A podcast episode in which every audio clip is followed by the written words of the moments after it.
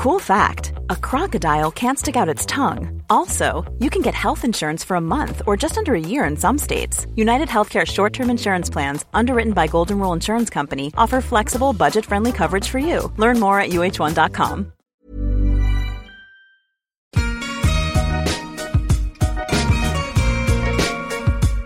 Bonjour, je suis Laura Pouliken et vous souhaite la bienvenue sur L'Aléa, le podcast qui parle du risque.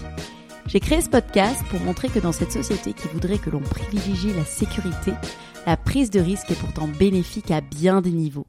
Pour le prouver, j'invite des hommes et des femmes qui ont pris des risques dans des circonstances variées, mais souvent hors du commun. Pensez d'ailleurs à vous abonner sur toutes les plateformes d'écoute. Et si le podcast vous plaît, le meilleur moyen de me le dire et ce qui m'aide le plus à faire connaître le podcast, c'est simplement de mettre un commentaire et 5 étoiles sur iTunes ou encore ICO cette formidable application communautaire de podcast où vous pouvez découvrir et échanger entre passionnés de ce super média audio.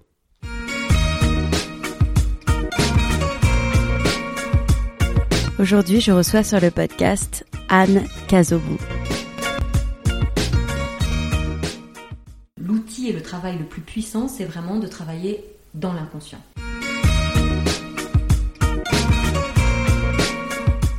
Votre chemin s'articule autour de l'expression et de la communication.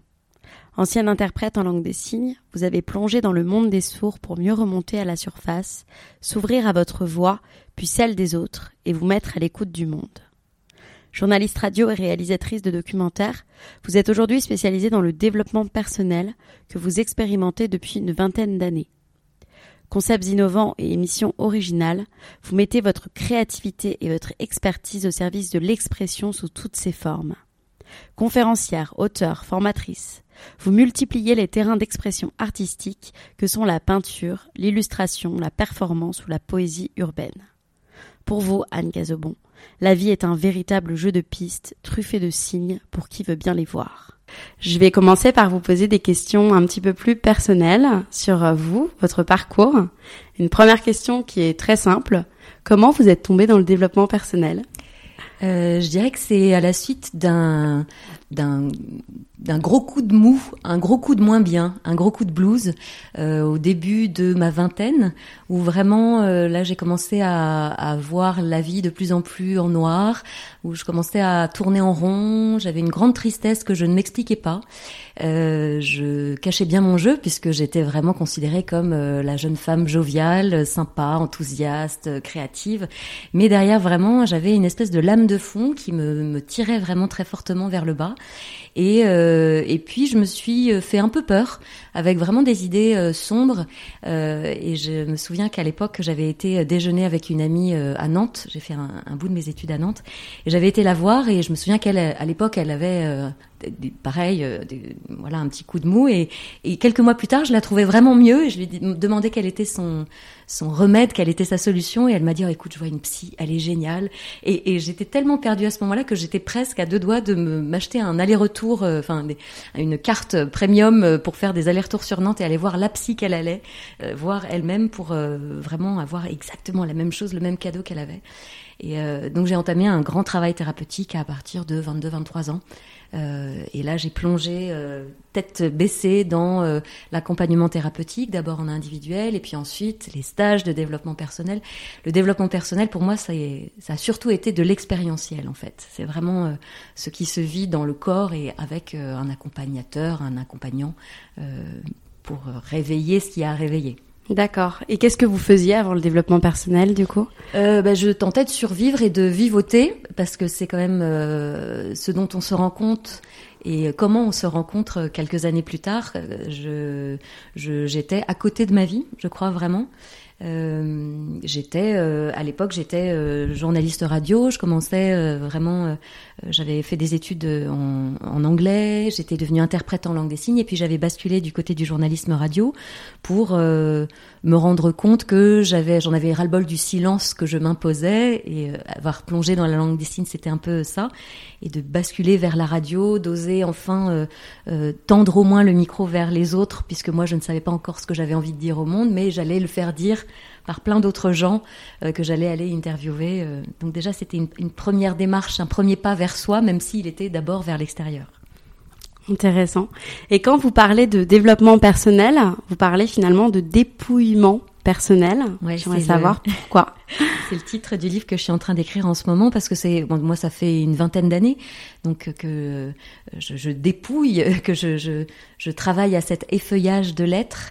C'est un peu comme si on était un, on était tous des oignons et qu'on qu'on vient peler comme ça de la vie. On, on est au monde avec euh, une essence pure. On est vraiment des, des, joyaux, des trésors, des bijoux. Et puis, au fur et à mesure que l'on grandit, euh, on se laisse conditionner parce qu'on est tout petit et puis parce qu'on ne peut pas faire vraiment autrement, parce qu'on a compris que euh, quand on était sage comme une image dans un coin et qu'on n'en mettait pas partout, maman nous aimait mieux euh, que quand on non mais je sais pas moi je, je me souviens de cette créativité euh, artistique du dessin et de la peinture qui est venue bien plus tard, mais parce que, que j'ai réprimé longtemps, parce que quand j'étais petite, euh, bah, très vite j'ai compris que quand j'en mettais partout avec euh, mes feutres et ma peinture, bah, ça, voilà, la, voix, le ton se haussait du côté de chez mes parents, et donc très vite, voilà, je voulais être sage, je voulais être gentille, je voulais être aimée pour, surtout pas mmh. pour qui j'étais, mais j'avais pas encore compris ça à l'époque. Euh, mais donc très vite, euh, voilà, j'ai un peu verrouillé euh, tous ces endroits-là de, de l'enfant libre, de la petite fille joyeuse. et donc c'est vrai que voilà, je me suis, on, on, se bride tous. Enfin, je me bridais et j'ai l'impression qu'on est nombreux à s'être bridés pendant longtemps. La notion de développement personnel est née en Californie dans les années 60, mais j'ai l'impression qu'il y a un vrai boom depuis 3-4 ans. Il y a beaucoup de livres sur le développement personnel qui naissent un petit peu partout. Il y a 10 ans, c'était presque une honte. Moi, je me souviens quand ma mère, elle s'intéressait au développement personnel il y a 10 ans, elle osait pas vraiment en parler. Et j'aimerais savoir, vous, comment vous expliquez un tel engouement dans nos sociétés pour le développement personnel? Alors c'est vrai qu'aux États-Unis, ils ont toujours un temps d'avance. De toute façon, c'est l'Amérique du Nord à ce niveau-là. Euh, euh, il y a plein de choses à jeter chez les Américains et chez les Nord-Américains, mais il y a quand même plein de choses à prendre aussi. Et ce que je trouve intéressant, c'est que le terme développement personnel en anglais, c'est self-help. C'est comment je peux m'aider moi-même. Mais c'est ce que dit aussi euh, aide-toi et le ciel t'aidera. Oui. Donc on retrouve aussi tous ces, ces grands thèmes dans la religion, dans la Bible, dans les grands textes sacrés bouddhistes. voilà, on retrouve ce, ce même dénominateur commun partout. Et j'ai envie de dire peu importe le chemin que l'on prendra les uns et les autres pour y arriver, le tout c'est de de surtout tenter de sortir du statut de victime.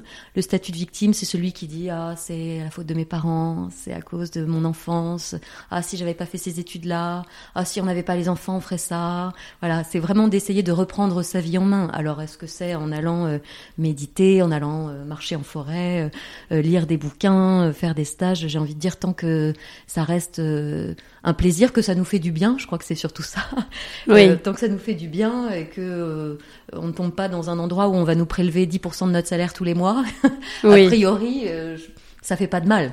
Il y a plusieurs émissions comme ça qui disent ça peut ça, ça peut pas faire de mal, bah, c'est un peu ça. Ça mm. peut pas faire de mal de respirer, de regarder en face euh, voilà où j'en suis, tiens, euh, quel, quel rêve j'avais, euh, de quoi est fait aujourd'hui mon quotidien, de quoi où est-ce que j'aimerais replacer le curseur un peu, qu'est-ce qui me manque profondément, qu'est-ce que de quoi j'ai un trop plein.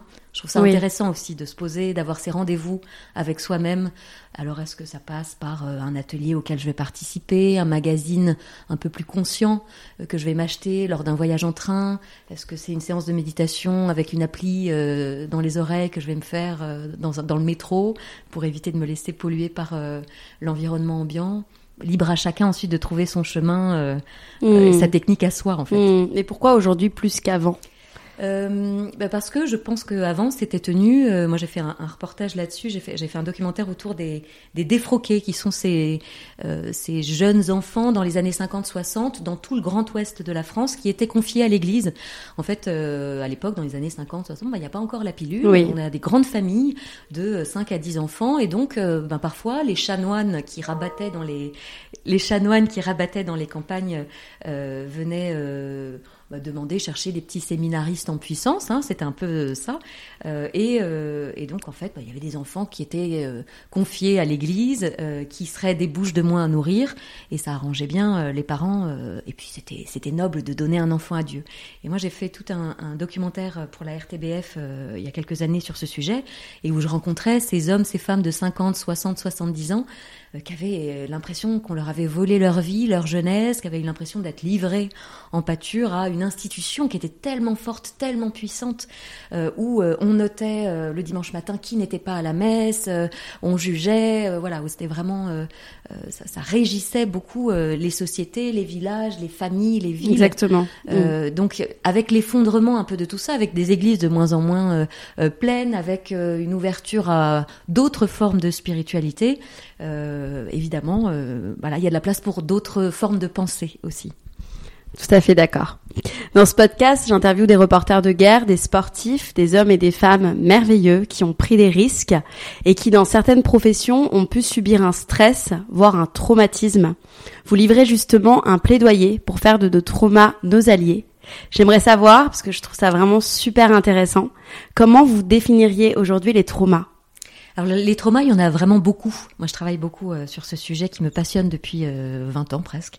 Euh, les traumas, il y a les grands traumas qui sont le deuil, la rupture, le licenciement, la maladie, l'agression, la violence, l'abus. Euh, et puis il y a les petits et moyens traumas euh, qui peuvent être considérés comme gros traumas pour certains aussi. Donc là, c'est toujours euh, c'est extrêmement personnel et subjectif. Euh, ça peut être euh, peut-être que à 6 ans, ma grand-mère chérie que j'aimais tant décède et on considère qu'à 6 ans, je suis trop petite pour aller à son enterrement. Donc on va me confier à la voisine que je connais à peine et je vais voir toute ma famille aller à cet enterrement. Et moi, dans ma tête de petite fille de 6 ans, je vais me dire oh, bah, si ça se trouve, ma grand-mère que j'adorais tellement, elle m'aimait pas tant que ça parce qu'en fait, elle veut pas que j'aille à son enterrement et je peux pas aller lui dire au revoir. Et peut-être que je vais aussi me dire, toute ma famille y est, sauf moi, donc peut-être en fait que je fais pas partie de cette famille. Vous voyez, toutes ces histoires qu'on peut se raconter et qui se bloquent et qui se coincent à l'intérieur mm. et qui sont autant d'espaces euh, de respiration, de créativité que l'on coince et que l'on bloque et à cet endroit-là, on se dit bon, bah donc en fait là, j'ai pas vraiment le droit de montrer que je suis triste ou que j'ai euh, ça à dire, à exprimer. Euh, donc il y a voilà, ces petits et moyens traumas. Ça peut être euh, la perte d'un animal. Moi, je me souviens que j'ai travaillé pendant des années sur. moi, j'avais des cochons d'Inde quand j'étais petite et qui étaient mais vraiment les amours de ma vie. J'adore, je, je, vivais que pour ça. et, et un jour, la maman est décédée et du coup, les bébés sont décédés les uns après les autres. Et dans la tête de ma petite fille intérieure de 8 ans, j'ai dû faire des petites boîtes de, de à chaussures, de cercueils qu'on est allé enterrer dans la forêt. Ça a été, mais moi je me suis dit, mais si c'est ça la vie, si on, souffre comme ça dès qu'il y en a un qui part, plus jamais de ma vie je m'attacherai à un être humain. Et en fait, pendant des années, ensuite, à l'âge adulte, j'avais des amis qui me disaient mon chat est mort, mon chien est mort, et moi j'avais mis une chape de plomb à cet endroit-là, vraiment en me disant mais jamais de ma vie je m'attacherai à un animal. Et donc j'ai vraiment travaillé dessus beaucoup pour aller ensuite euh, laisser ce chagrin très enfoui remonter pour pouvoir ensuite pleinement aimer. Euh, euh, Voilà. Mais c'est vrai que c'est euh, c'est important d'aller regarder euh, profondément euh, toutes ces formes de trauma. Et vous avez fait un travail sur le syndrome post-traumatique, du coup, pour les reporters de guerre oui, pour, pour, pour, tous les traumas qu'on a. Alors on dit, j'ai beaucoup travaillé aussi autour de la naissance, c'est aussi oui. là-dessus que j'écris en ce moment, qui est le plus grand de nos traumas dans l'incarnation, je dirais, de, qui est vraiment l'endroit où qui est tellement traumatisant qu'on ne s'en souvient pas d'ailleurs. Euh, on dit hein, vraiment que nos plus grandes blessures, elles apparaissent dans la vie intra-utérine, donc c'est-à-dire pendant les neuf mois de gestation, la naissance et puis les deux premières années de la vie. Euh, qui sont le moment du pot à pot. L'allaitement peut aussi être quelque chose un peu où le bébé sent que c'est douloureux pour la mère, la mère n'arrive pas, elle n'est pas prête. Euh, moi, je suis née par césarienne, j'ai beaucoup travaillé sur la césarienne. Je suis née en 79, donc aujourd'hui, à l'époque, les mamans, elles étaient endormies et elles voyaient leur enfant 12 heures après la mmh, naissance, qui avait mmh. été euh, euh mis en couveuse, mmh. touché par plein d'autres mains que le pot à pot avec la mère, puisque la mère était endormie.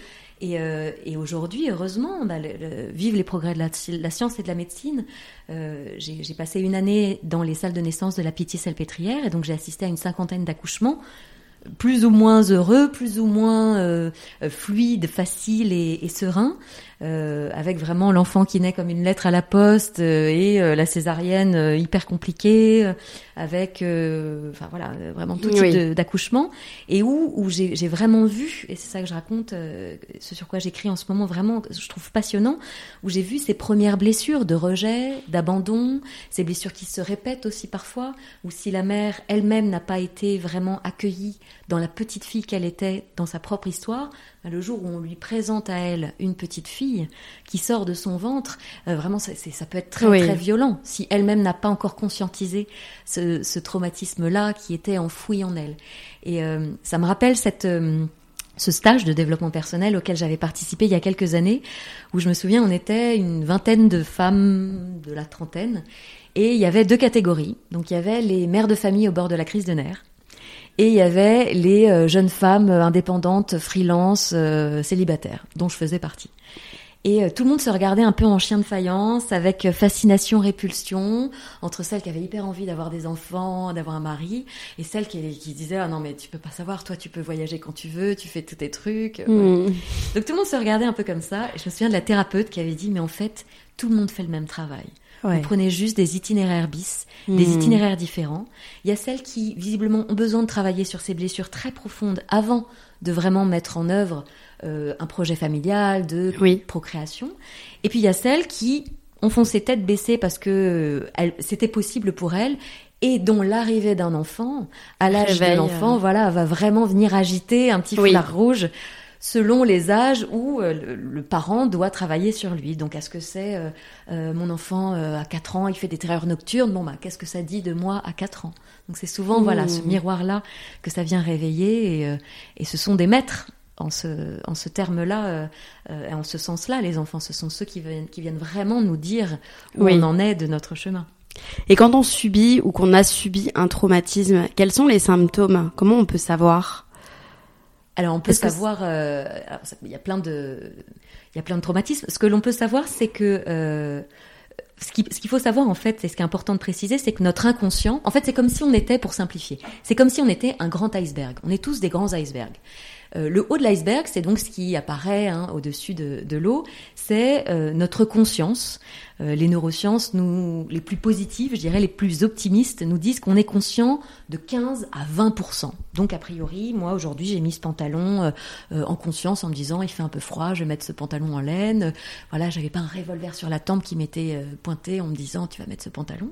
Donc voilà, a priori, j'ai mangé ce que je souhaitais manger à midi. voilà, j'ai agi en conscience à ces endroits-là. Et tout le bas de l'iceberg, moi j'y mets donc les traumas, j'y mets le transgénérationnel, qui sont les histoires et les traumatismes aussi parfois que je porte pour d'autres. Euh, je porte pour des parents, des grands-parents.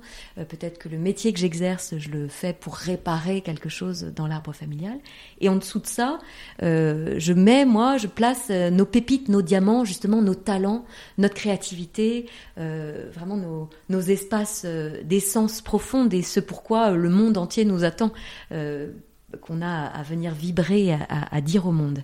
Et, euh, donc, en fait, cette, cet iceberg-là, euh, l'idée, c'est vraiment d'abaisser le niveau de la mer pour être de plus en plus en conscience.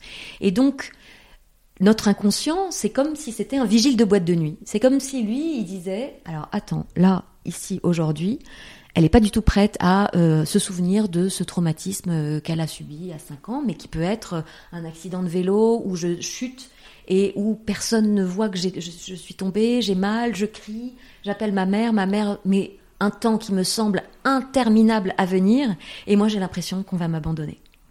Euh, peut-être que c'est euh, vraiment euh, voilà un, moment vraiment de, départ, la perte d'un animal. Peut-être que j'assiste à une grande dispute entre mes parents et qu'il y a de la violence qui se vit entre mes parents et du coup c'est tellement fort pour moi petit enfant que j'ai l'impression que c'est moi qui reçois les coups.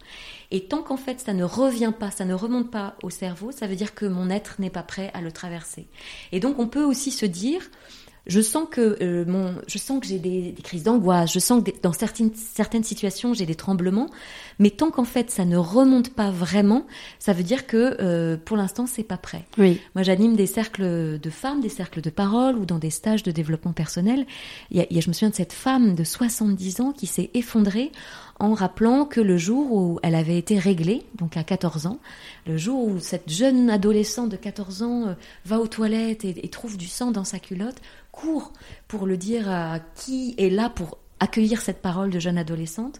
Et, euh, et en fait, son père et son frère lui filent une dérouillée. Et en fait, ça n'est qu'à 70 ans, alors qu'elle était elle-même grand-mère, elle avait eu des enfants, elle avait été mariée, elle avait eu des petits-enfants. Et elle en a reparlé. Et, que d'un coup, c'est remonté. c'est remonté. C'est remonté. Et parce qu'en fait, elle avait travaillé sur elle pendant tout ce temps et que c'était que ce jour-là qu'elle était prête à euh, libérer et laisser vraiment transmuter, transformer ce, ce, traumatisme-là.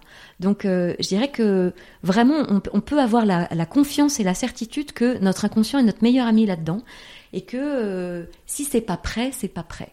D'accord.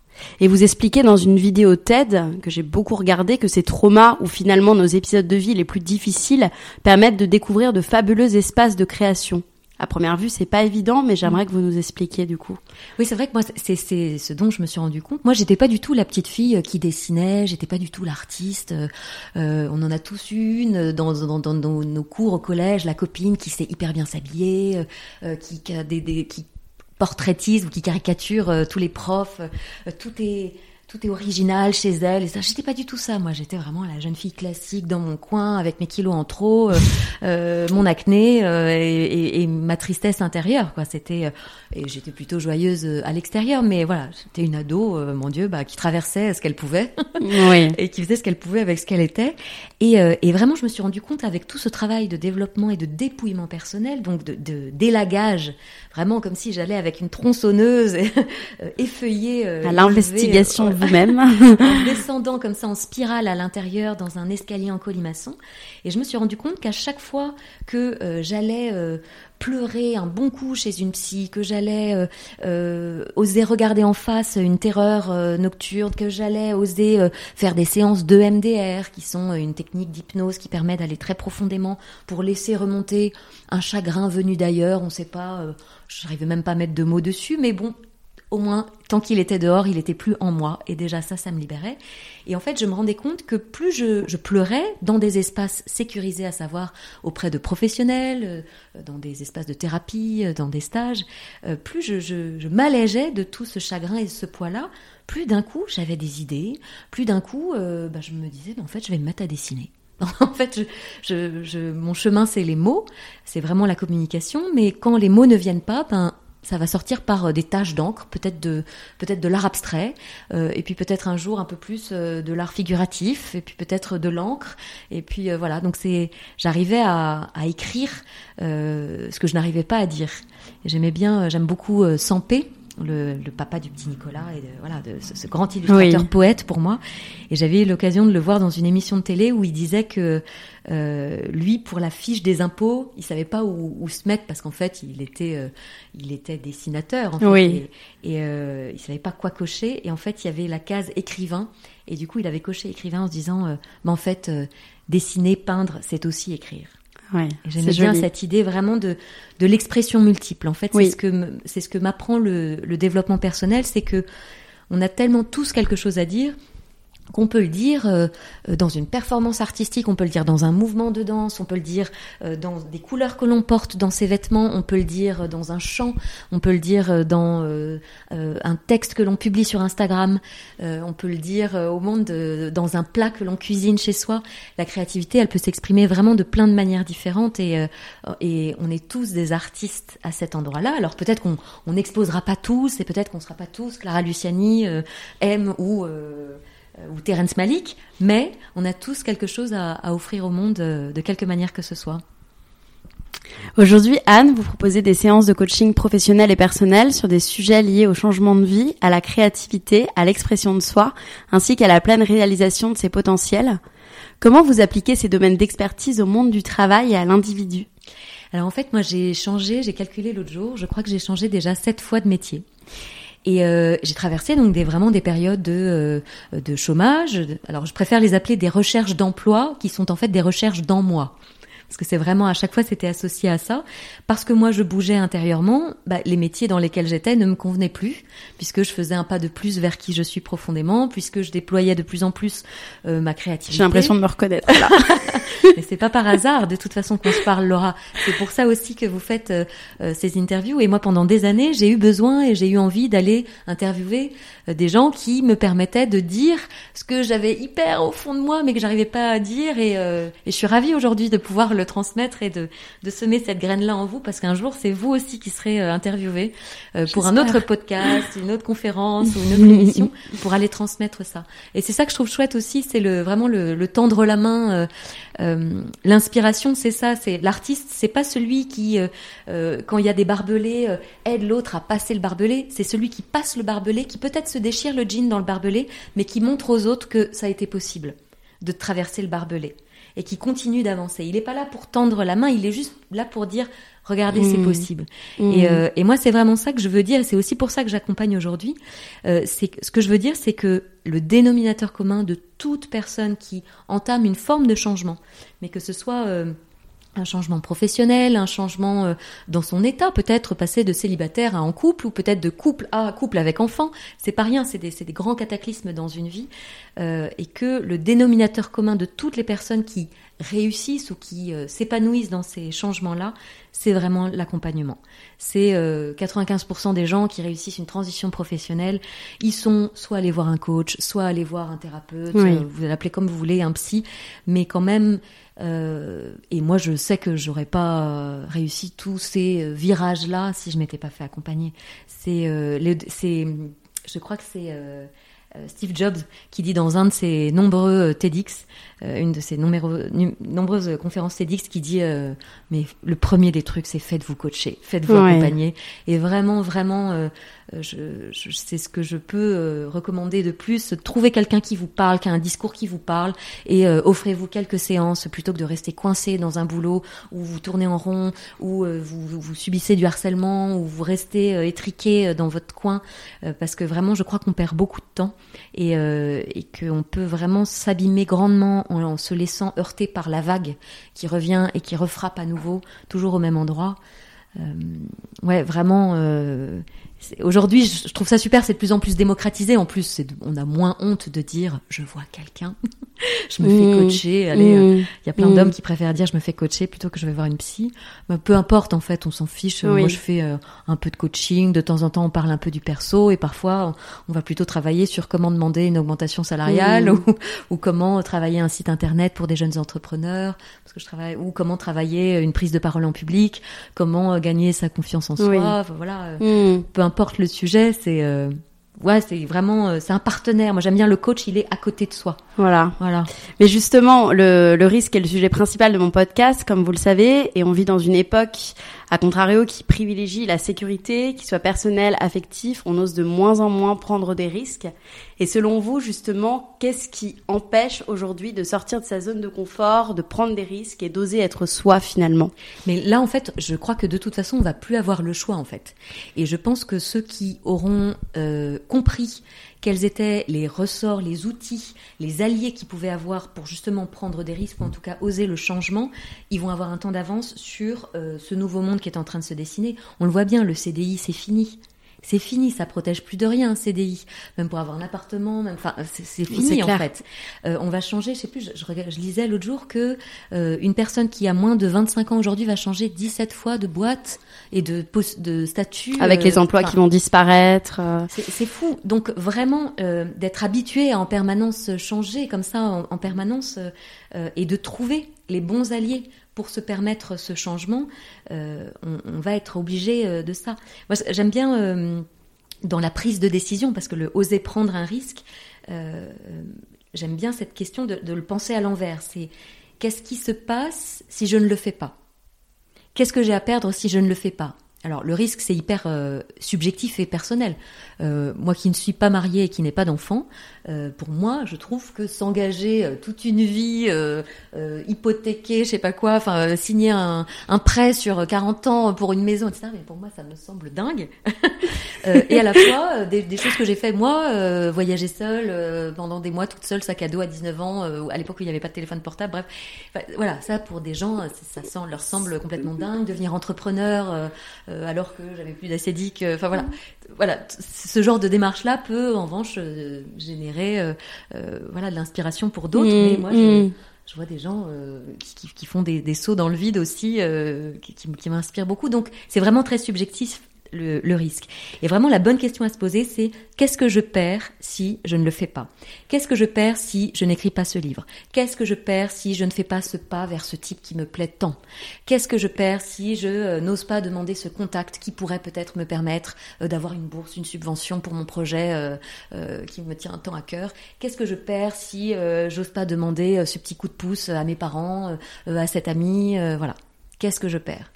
Et donc vraiment de le penser de cette manière-là, euh, parce que souvent, le, le, risque, on, on, on, est coincé soi-même dans, dans, une prise de décision. On est dans une pince. En coaching, on appelle ça une pince.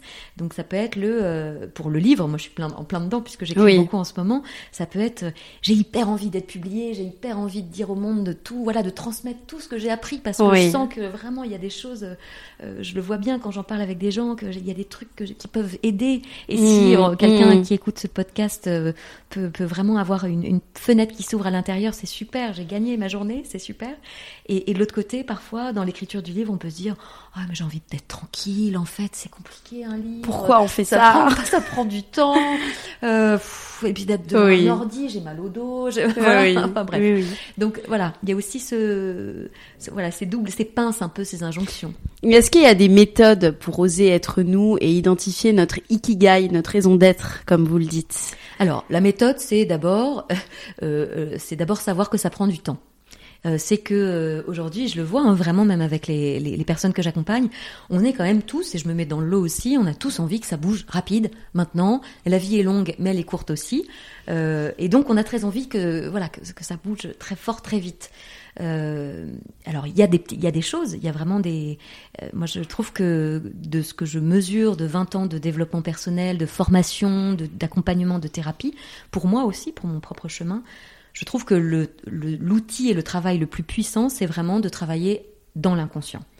Euh, je peux rester dans mon haut de l'iceberg et aller voir une coach et lui raconter ma vie et, et, et, euh, et rester là-haut et me raconter cette histoire que euh, que je me raconte depuis des années euh, et voilà me, me raconter ce truc-là que c'est comme ça et qu'en fait je mérite pas mmh, et que mmh. je suis pas bonne de toute façon enfin voilà mais si je veux rester là-dedans et si j'achète ce scénario-là j'ai le droit de rester là-dedans mais je peux perdre aussi beaucoup de temps de l'argent aussi qui est une mmh. énergie que je mets pas à un autre endroit et je trouve que des techniques comme l'hypnose comme le MDR, et je parle de ce que j'ai vraiment euh, euh, éprouvé euh, longuement, qui a été vraiment bénéfique, et des deux outils qui pour moi sont vraiment très puissants et ceux, ceux, auxquels je me suis formée, qui sont les constellations familiales, qui est une thérapie brève, euh, et le chamanisme aussi à son endroit, qui vraiment descend dans, voilà, tous ces endroits qui viennent travailler dans l'inconscient, dans ce qui reste coincé dans l'invisible et qui visiblement ne se, ne se matérialise pas dans la matière. Là, je trouve qu'on fait des bons géants dans sa vie quand on ose mmh. aller se dire, bon,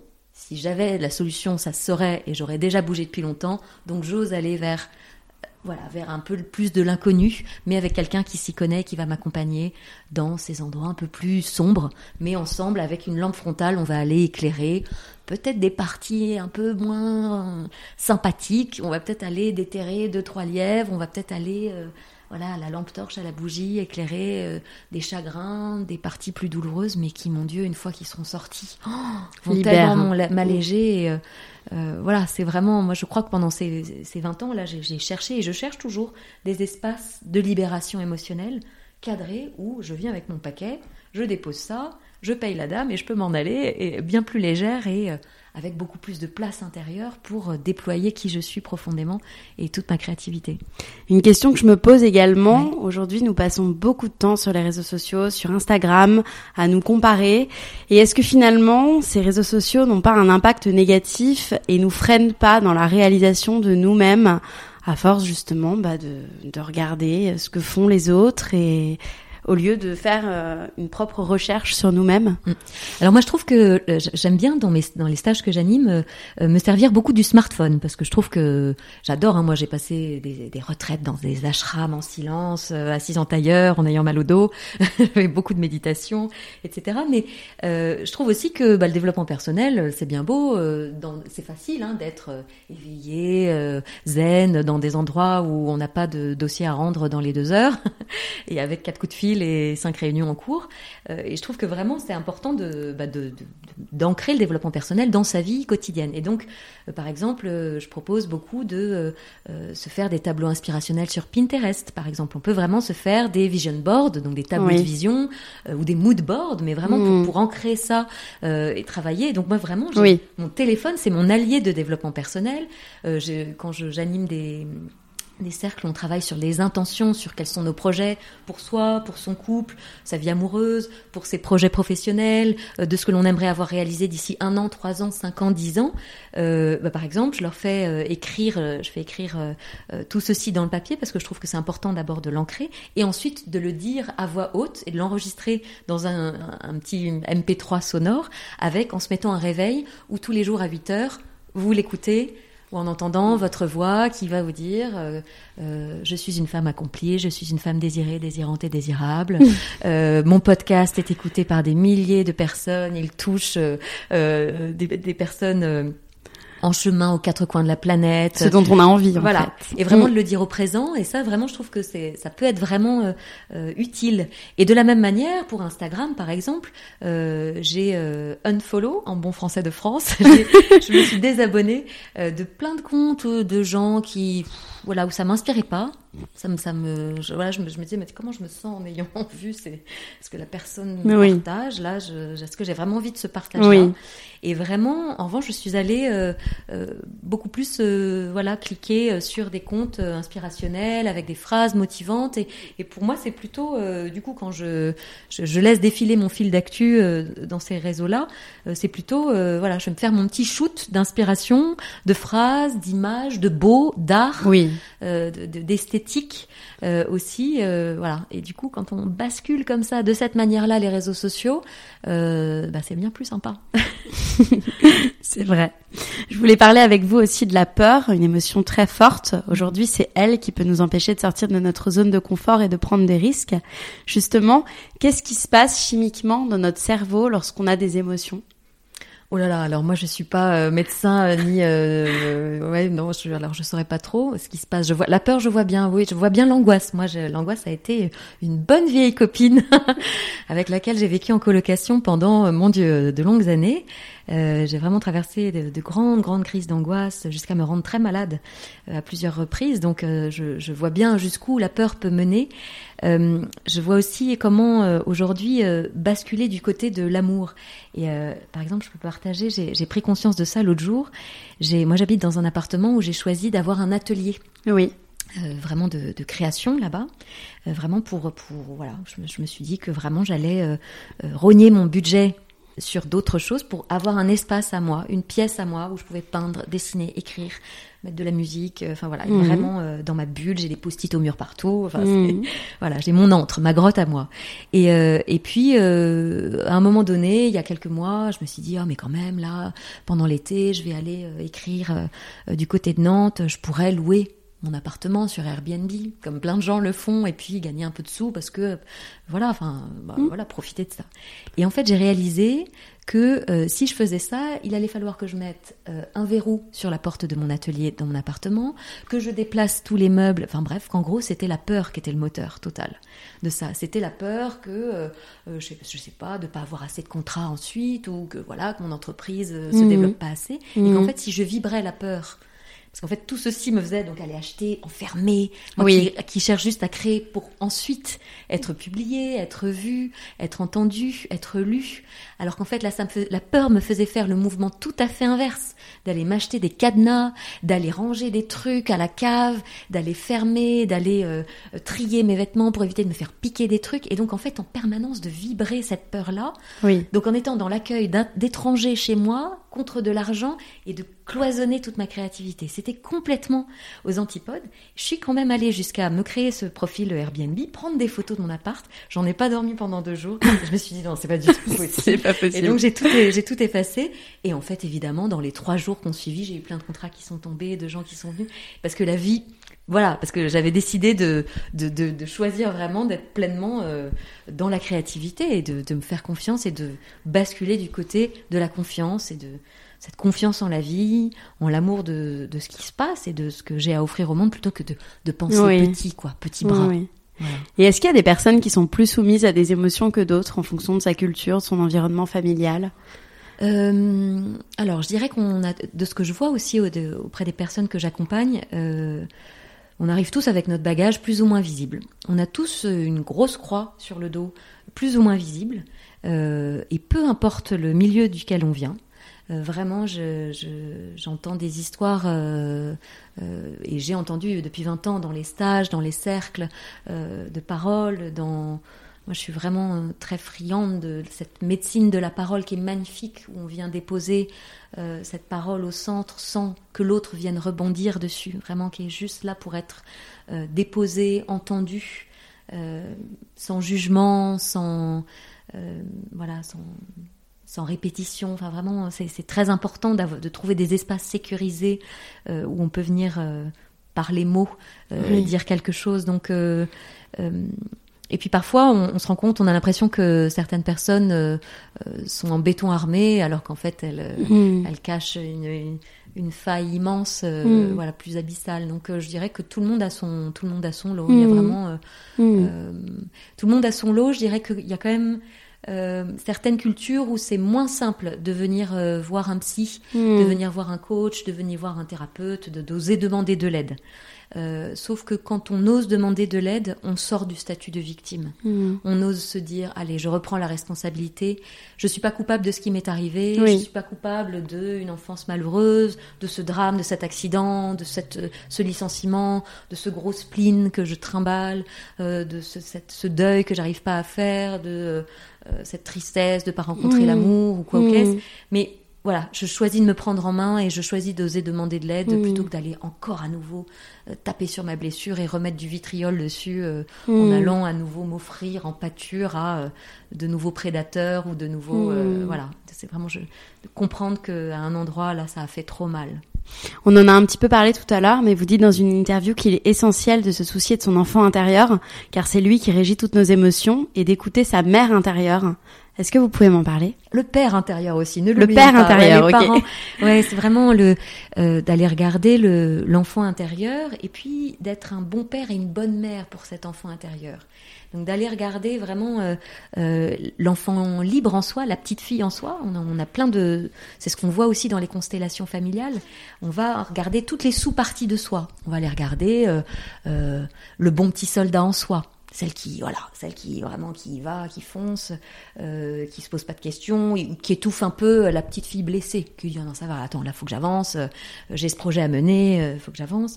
Euh, on va aller regarder euh, celle qui qui commande on va aller regarder celle qui se plaint on va aller regarder celle qui est épuisée. Donc c'est vraiment cet enfant intérieur et ces enfants intérieurs on va aller regarder toutes ces toutes ces, ces sous-parties de soi.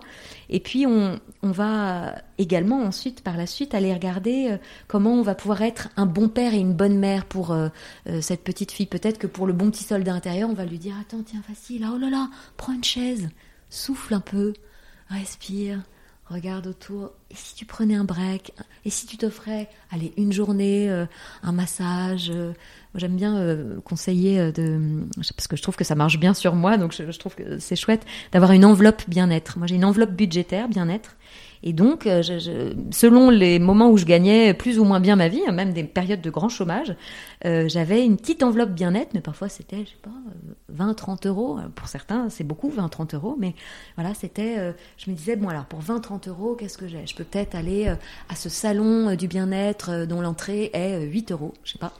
Euh, je vais m'offrir euh, une un vernis à ongles parce que je trouve ça hyper important d'avoir les ongles faits. Moi, ça me fait me sentir bien avec ma féminité. Euh, et euh, je vais aller voir ce feel good movie, euh, voilà. Puis parfois j'avais un peu plus de budget et je m'offrais un stage de développement personnel, peut-être un bain de gong. J'ai une amie qui m'a offert ça l'autre jour. j'ai découvert ça, c'est magnifique, les bains de mmh, gong. C'est un mmh. massage de l'âme avec le son. voilà, enfin d'avoir, de réserver du temps et de l'argent. Et l'argent c'est une énergie aussi, donc c'est de l'investissement, c'est c'est le plus beau des investissements, investir sur soi. Donc comment en temps, en énergie et donc en argent, je décide d'investir sur moi. Concrètement, si moi demain je veux me former en développement personnel, je cherche des solutions pour m'accomplir personnellement, comment je fais pour trouver la méthode qui me convient le plus? Est-ce que c'est la méditation, l'hypnose, la visualisation créatrice? Alors, il y a plein de choses. euh, je dirais qu'il y a un peu tout ça. C'est vraiment ce que je conseillerais, c'est euh, euh, vraiment de vous écouter. Alors, je trouve que le développement personnel, il y a ce qui est super, c'est qu'il y a plein de portes d'entrée. On peut écouter un podcast comme le vôtre, on peut euh, rentrer dans une librairie et euh, se laisser appeler par un livre, le feuilleter. On peut regarder évidemment des conférences sur Internet, des conférences TED euh, ou d'autres. On peut écouter des émissions de radio. On peut, il y, a- plein de choses. Il y a vraiment plein de choses. C'est plein de, graines semées. C'est des portes d'entrée qui mènent je crois, au travail le plus profond qui ensuite est le travail de l'expérientiel. Euh, vraiment, euh, je me souviens, j'avais une thérapeute qui disait ça. Elle me disait, c'est comme le mot vin, V-I-N, comme le vin, la boisson. Mhm. Elle me disait, tu peux lire deux millions de fois le mot vin, V-I-N, tu seras jamais ivre. Et c'est exactement pareil. On peut lire deux millions de livres de développement personnel, comment booster sa confiance en soi, comment euh, réaliser ses rêves, comment, euh, je sais pas quoi, le dépassement de soi, le- voilà, tous ces thèmes un peu, euh, parfois un peu, euh, voilà, il y en a partout, il y a un peu à boire et à manger. Euh, tant qu'on n'ose pas ensuite vraiment aller se confronter, aller regarder en face ce qui nous empêche de dépasser euh, justement ces peurs, euh, euh, d'aller traverser peut-être ce petit tunnel, euh, ce guet au milieu de la rivière face à un coach, un thérapeute, un atelier de développement personnel, euh, d'oser aller mettre les mains un peu dans le cambouis, Mhm. peut-être Mhm. pour en tirer une magnifique œuvre d'art euh, Mhm. quelques temps plus tard, mais euh, tant qu'on n'ose pas vraiment y aller, aller faire l'expérience de sentir euh, où, où ça coince, euh, bah, avant ça, il se passe pas quand même grand chose. Donc c'est au début, c'est ça. C'est des. Moi, j'ai gardé pendant euh, 3-4 ans euh, le post-it avec le numéro d'une psy, Oui, Euh, vraiment parce que j'avais des amis qui voyaient très bien que je faisais semblant de bien aller. oui. Et donc, euh, j'ai gardé pendant longtemps ce, ce texto-là, ce, ce, ce papier-là. Et puis un jour, vraiment, je me suis dit, non, mais là, là, je suis vraiment en train de toucher le fond, il va falloir y aller. Donc, c'est beaucoup l'ego qui dit, oh, mais ma fille, tu, tu vas pouvoir y aller. Mais, Mhm. voilà. Donc, je dirais que euh, tout est bon à prendre euh, dans ce dont on a besoin. Il y a des gens, ils ont vraiment besoin, petit bambou, par exemple. Voilà, les méditations, euh, ça marche super fort. Il y en a d'autres, ils adorent s'avaler des vidéos sur YouTube euh, d'interviews, du podcast à gogo. Euh, moi, j'aime bien les conférences. Je trouve que voilà, la conférence inspirante, euh, j'aime bien. J'aime bien quand les gens prennent la parole. Euh, moi qui me suis longtemps tue, je trouve que c'est toujours très émouvant d'entendre euh, la vérité de quelqu'un.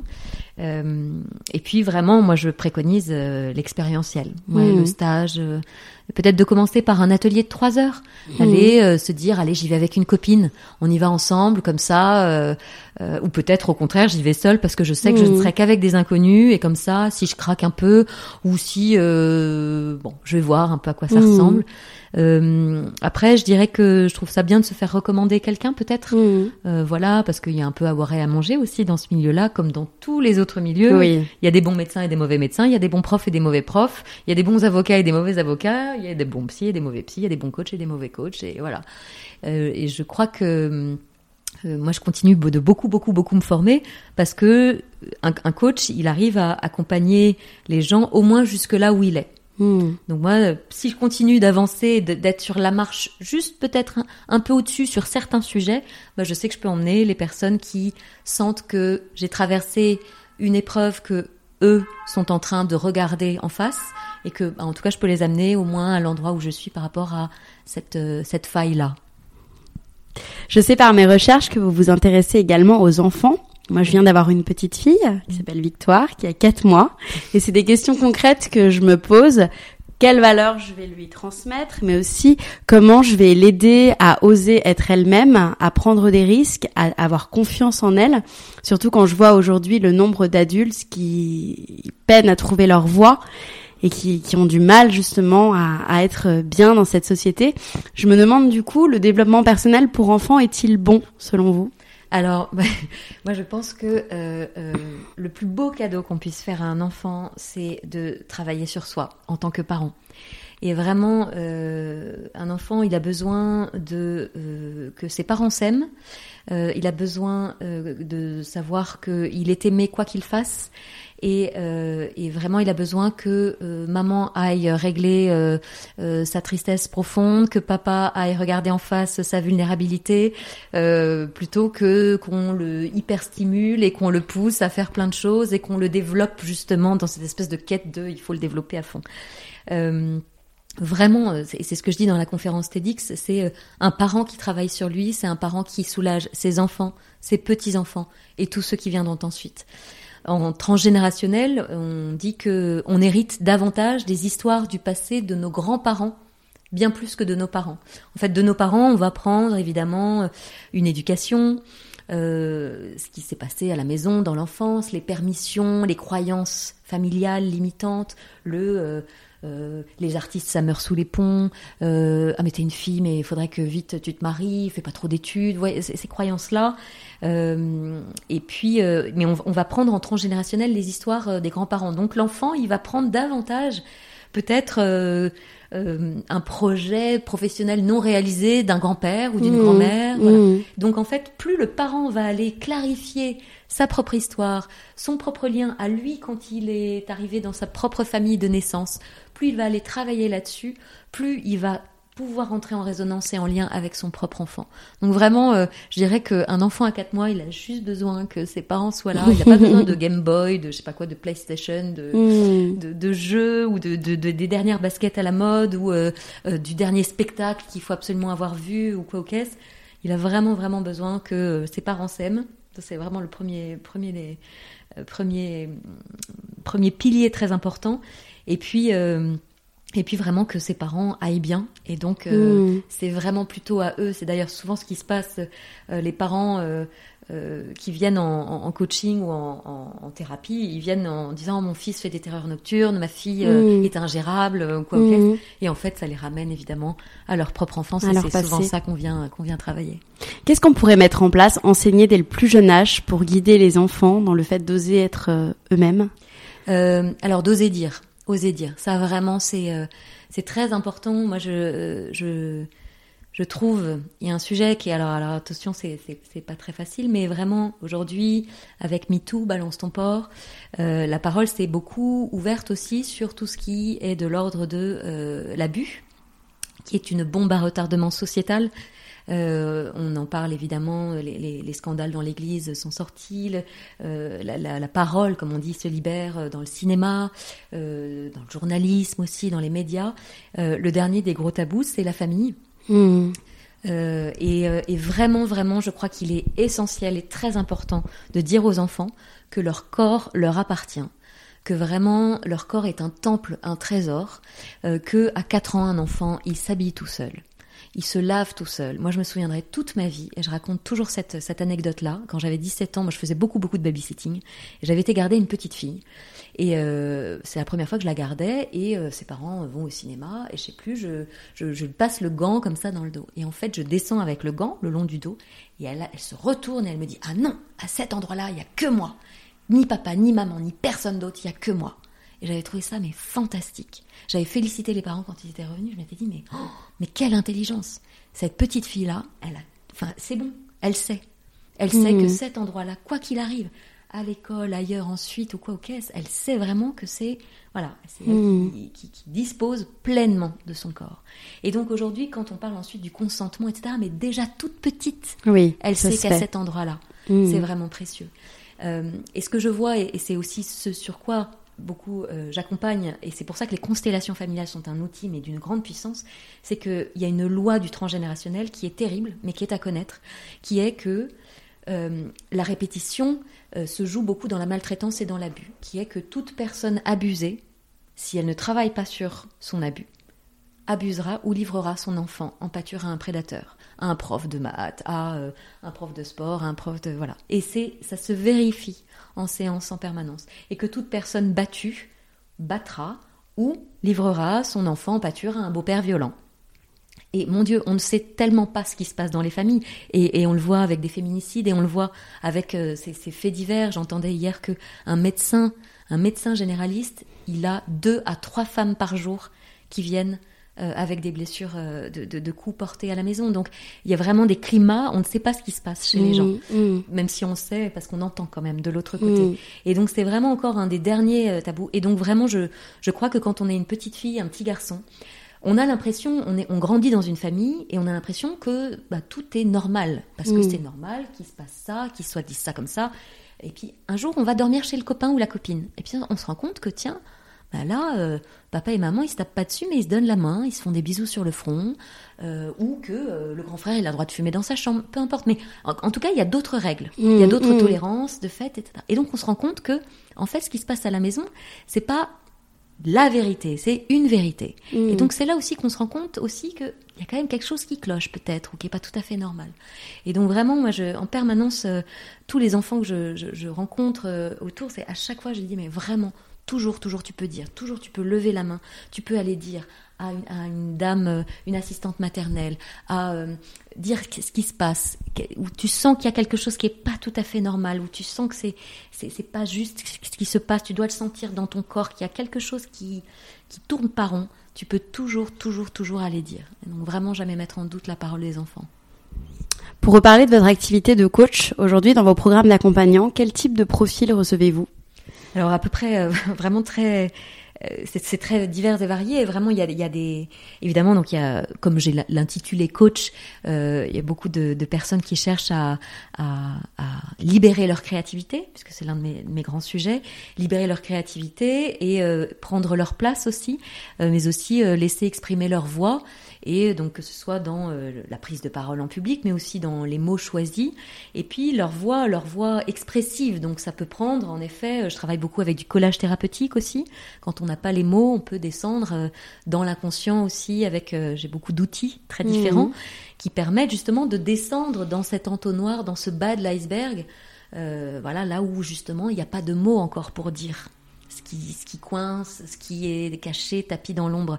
Euh, donc voilà, il y a des gens qui cherchent à, changer de métier, il y a des euh, femmes qui euh, se sont un peu oubliées dans une vie de euh, de mère et de enfin, d'épouse et voilà qui, qui se disent oh là là mais je suis passée à côté de plein de rêves peut-être euh, et j'ai envie un peu de reprendre tout ça en main. Euh, il y a des personnes qui ont parce que j'ai travaillé aussi beaucoup autour du trauma euh, qui viennent aussi pour euh, pour voilà traverser, dépasser ça et aller mmh. justement trouver ces magnifiques espaces de création qui se cachent derrière et qui, qui, restaient coincés derrière ces gros chagrins à pleurer. et puis des, des chefs d'entreprise qui viennent aussi euh, euh, voilà, essayer de, de faire euh, décoller leur entreprise, qui cherchent à comprendre ce qui se passe dans leur équipe et qui est pas encore tout à fait serein dans la communication, qui cherchent à peut-être insuffler un peu plus de management bienveillant dans l'entreprise. moi, je travaille beaucoup avec la communication non violente, donc j'ai beaucoup de managers et de, de, dirigeants qui viennent me voir pour voilà essayer de justement de ne pas être ceux qui viennent euh, provoquer des burn-out oui. chez leurs salariés. Donc voilà, d'aller essayer d'insuffler comme ça dans l'entreprise où ils se rejouent. Et c'est les constellations professionnelles aussi montrent, euh, montrent beaucoup cela. Ils se rejouent dans l'entreprise et dans la vie professionnelle beaucoup de situations de la famille de naissance dans laquelle on a grandi qui, euh, si on n'a pas un peu éclairé ce qui se jouait avec euh, des frères et sœurs, un père un peu autoritaire, une mère un peu absente euh, ou l'inverse, voilà, peuvent se rejouer ensuite avec un patron, un N plus 1 comme on dit, des collègues, voilà. Justement, je voulais qu'on en parle du burn-out puisque c'est un, c'est d'actualité malheureusement aujourd'hui dans nos sociétés. Comment vous le définiriez déjà? Le burn-out, c'est vraiment, euh, de ce que je vois, j'observe, c'est oublier qui je suis profondément. J'ai oublié qui j'étais et, et, je suis tellement à côté de qui je suis que, que mon âme profondément euh, pleure tellement à l'intérieur de, de, de, de, de, cet oubli. C'est cette petite fille intérieure ou ce petit garçon intérieur qui est passé en mode pilote automatique et qui, parce qu'il a acheté euh, quand il était petit, le fait que euh, bah voilà, il fallait qu'il fasse ça pour euh, être il un bon papa et maman, pour être un bon petit garçon. Et puis à un moment donné, c'est plus possible en fait, c'est plus possible. Et c'est aussi pour ça que ça se rejoue dans l'entreprise. C'est pour ça que vraiment c'est c'est important d'aller se faire coacher parce que dans l'entreprise, on peut vivre d'énormes blessures narcissiques profondes. Euh, qu'on l'on attribue à un patron qui est un peu tyran, à une, une patronne complètement tarée, voilà, alors qu'en fait, ce sont vraiment derrière ces figures peuvent se cacher des blessures de petits garçons et de petites filles qu'on a vécues tout petits euh, hmm. d'un jour, maman qui est sortie de ses gonds et qui a dit ça, ou papa qui est venu et qui a shooté dans euh, mon château de Lego, euh, peu importe, mais vraiment dans, dans ma création où j'ai pas pu pleurer, j'ai pas pu dire ça, et où en fait ça a cristallisé et ça va se rejouer professionnellement.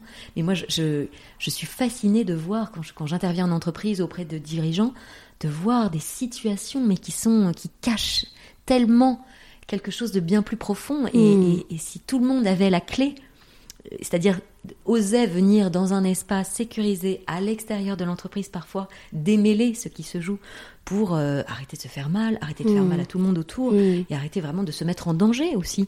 Parce qu'il y a des gens qui se mettent en danger euh, professionnel, financier avec ces situations-là. Et comment vous expliquez qu'il y en ait autant aujourd'hui des burn-out? Est-ce qu'il y en a plus qu'avant ou est-ce qu'on en parle plus? Moi, je crois qu'il y a vraiment un éveil des consciences. C'est vraiment ça, ça. que j'observe. Et donc, euh, je sais plus, j'avais une amie comme ça qui, qui me racontait que vraiment sa mère, euh, elle a passé 40 ans dans la même société toute sa vie. Voilà, on parlait tout à l'heure de, de- de- des jeunes générations qui vont changer euh, 25 fois de métier et de, statut, de posture, qui seront un jour associés, qui vont vendre une boîte, qui peut-être un jour prendront un CDI euh, parce qu'ils voudront un peu de tranquillité, euh, euh, ou auront, ou seront des slasheurs de partout.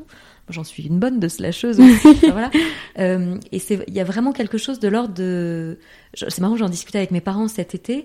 Euh, mon père, par exemple, il a jamais cherché de travail de sa vie. Ouais. C'est, c'est, c'est hallucinant. Il a jamais cherché de travail de sa vie. Et donc, euh, ben voilà, c'est une toute autre époque. C'est le plein emploi, emploi les fameux euh, OK boomer. On en Mm. parle beaucoup en ce moment. Enfin, ils n'ont pas du tout les mêmes questions que nous, et ils n'ont pas non plus la même conscience que nous. Oui. Euh, de la même manière sur la parentalité.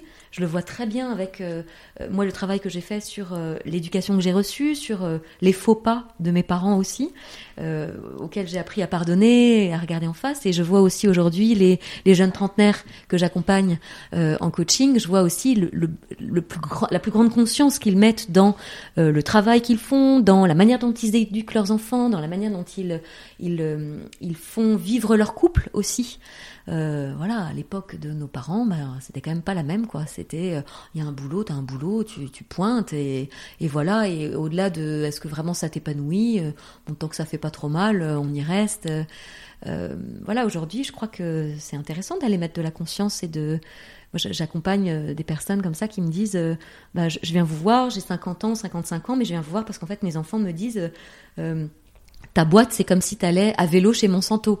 Mm. T'es complètement coupé en deux parce que tu, tu- crois que tu fais le bien, mais en fait tu bosses pour un grand groupe pétrolier euh, et en fait de l'autre côté euh, tu fais de la méditation, mais il va falloir Mm. aligner un peu tout ça. Complètement. Donc il y a, y y des virages qui se font et je trouve ça super que les jeunes générations aussi euh, viennent ouvrir.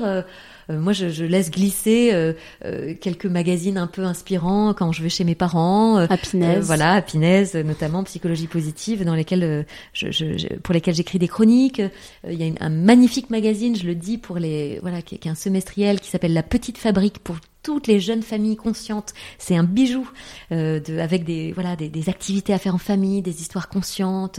Il y a le, ils ont transformé le jeu de loi en jeu de la joie. C'est super mignon. Enfin, c'est- c'est beau, c'est bien illustré.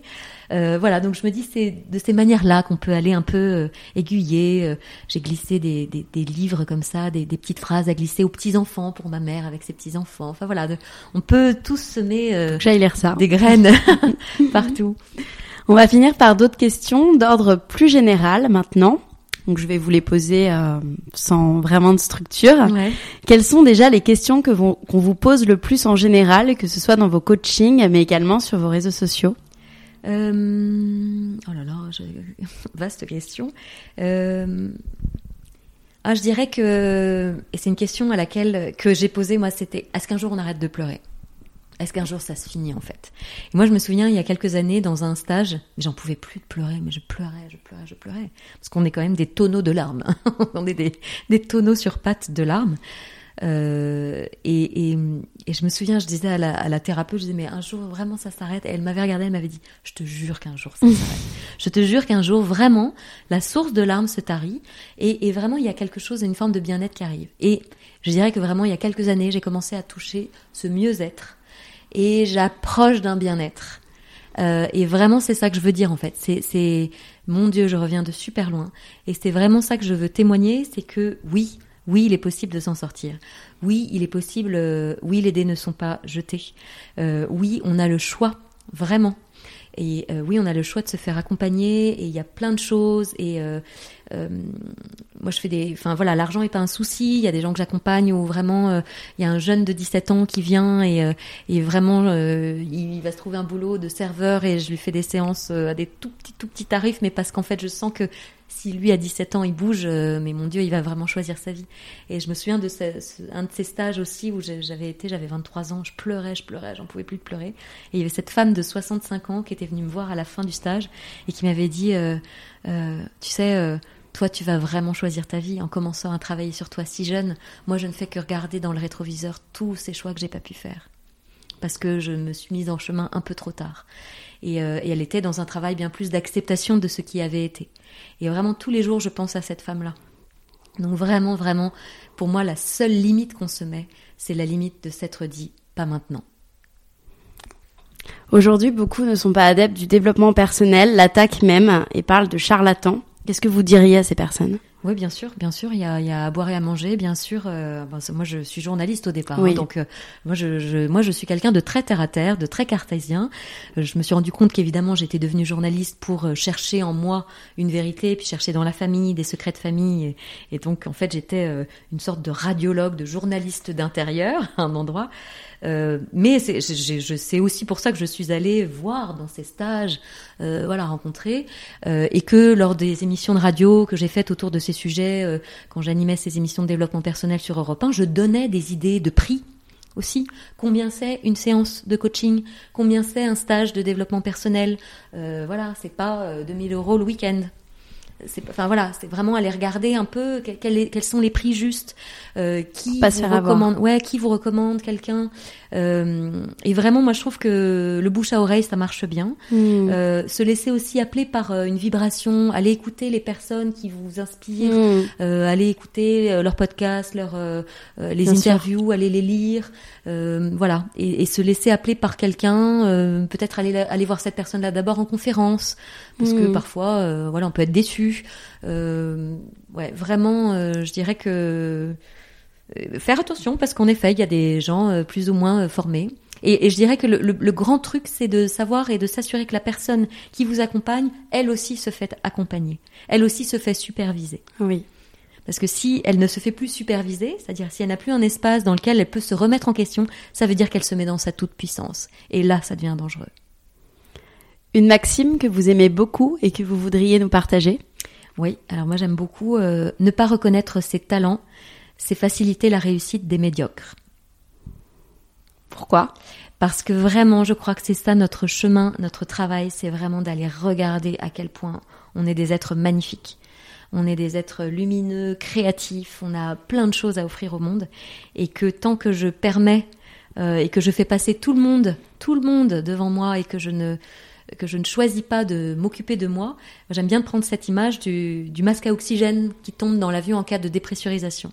Une mère, si elle est avec ses deux petits enfants en bas âge à côté, au moment où le masque à oxygène y tombe, si elle, elle se dit oh je vais d'abord penser aux autres et je vais d'abord les mettre sur mes enfants, elle, elle va se faire asphyxier et les enfants, ils auront certes les masques à oxygène sur le sur le visage, mais ils auront plus leur mère pour s'occuper d'elle. Donc c'est d'abord sur elle qu'il faut qu'elle le mette pour ensuite s'occuper de ses enfants. Et donc c'est vraiment important de d'abord de, de, de, regarder en face l'endroit où là ça va pas du tout, là je j'ai plus aucun temps pour moi et comment je peux commencer par peut-être me prendre une heure par semaine pour moi où vraiment je coupe le téléphone euh, et où je je sais pas j'écoute la calasse hyper fort euh, dans les oreilles et je pose euh, je sais pas je, je, regarde un peu euh, je vais voir une expo, je vais me promener dans un parc, je vais m'asseoir au pied d'un arbre, je me fais un truc qui me fait du bien. À la radio, je me souviens, vous aviez l'habitude de conseiller un livre de développement personnel. Pour ma part, j'en ai lu plusieurs, dont Le pouvoir du moment présent ou Les quatre accords Toltec.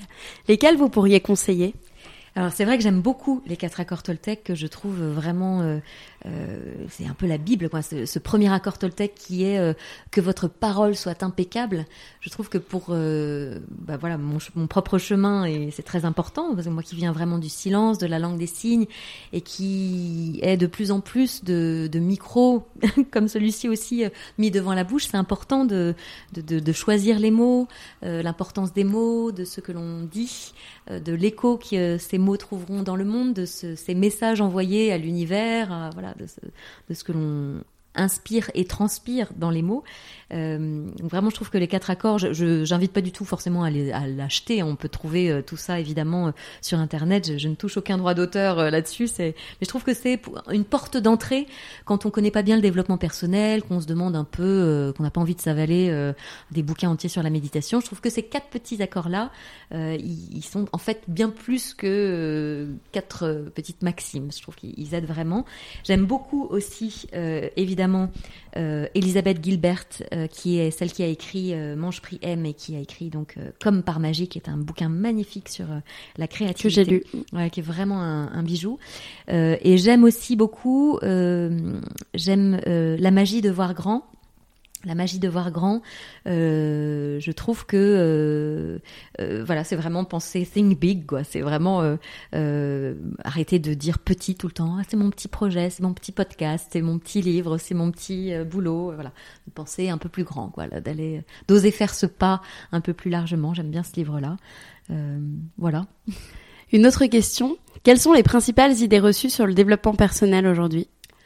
Euh, les idées reçues seraient que euh, bah, que ça invite à se recentrer sur soi, voire à devenir égoïste, à ne penser qu'à sa pomme d'abord, euh, si j'en crois un peu certains. Après, moi, ce que je disais toujours dans les chroniques, c'est pour ceux pour lesquels la vie va hyper bien, vous avez cinq minutes, là, le temps de ma chronique pour aller aux toilettes, euh, passer un coup de fil, faire autre chose. Ah tiens, vous êtes toujours là? Mhm. Bon, bah, restez donc. voilà, ce que, je trouve intéressant, c'est euh, euh, parfois cette posture de dire ah ouais, mais je me regarde le nombril.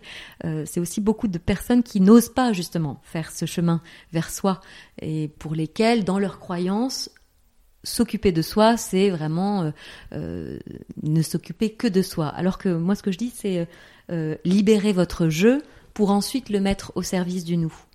Euh, si je libère profondément qui je suis, si je libère ma part créative, euh, si je libère mon talent, si je traverse toutes mes zones d'ombre, mes chagrins et que enfin ensuite moi je peux accompagner d'autres personnes à devenir elles-mêmes, bah là j'œuvre pour le nous, j'œuvre pour la société. Moi c'est vraiment ce que j'ai compris.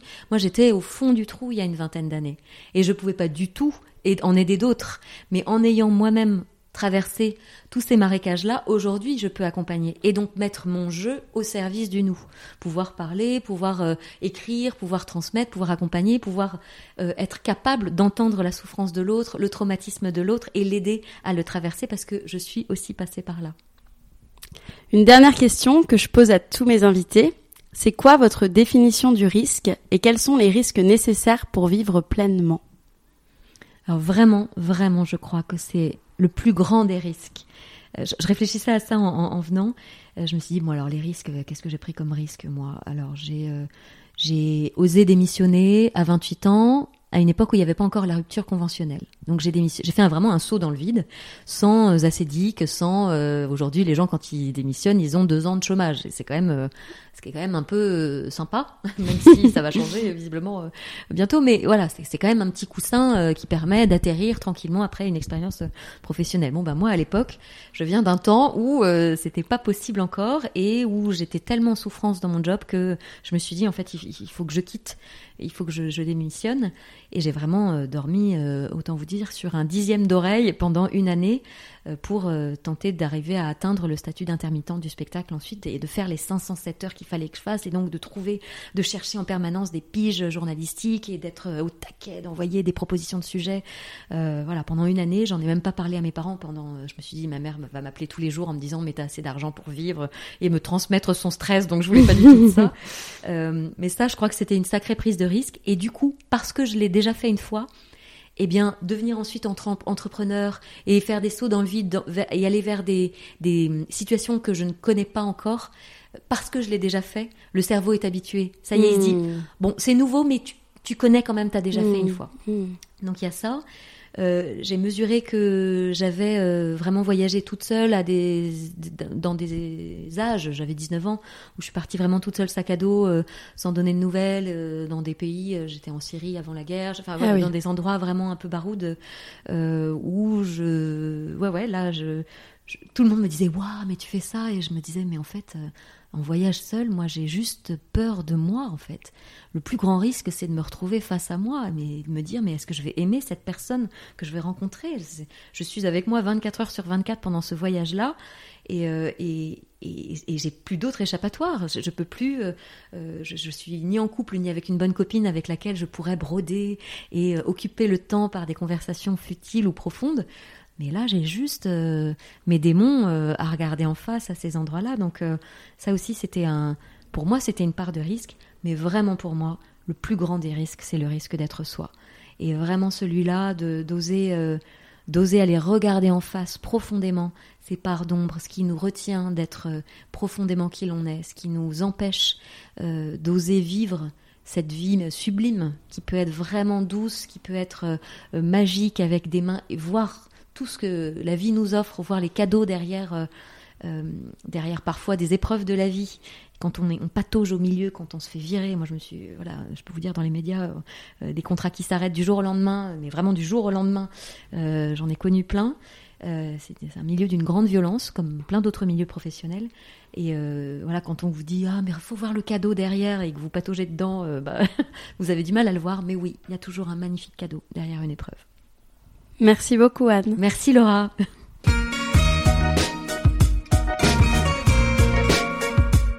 Vous venez d'écouter l'Aléa.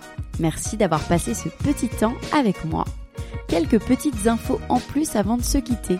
Vous pouvez suivre l'actualité du podcast sur mes comptes Twitter et Instagram, L'eau from Paris, ou encore le compte l'alea.podcast. À bientôt!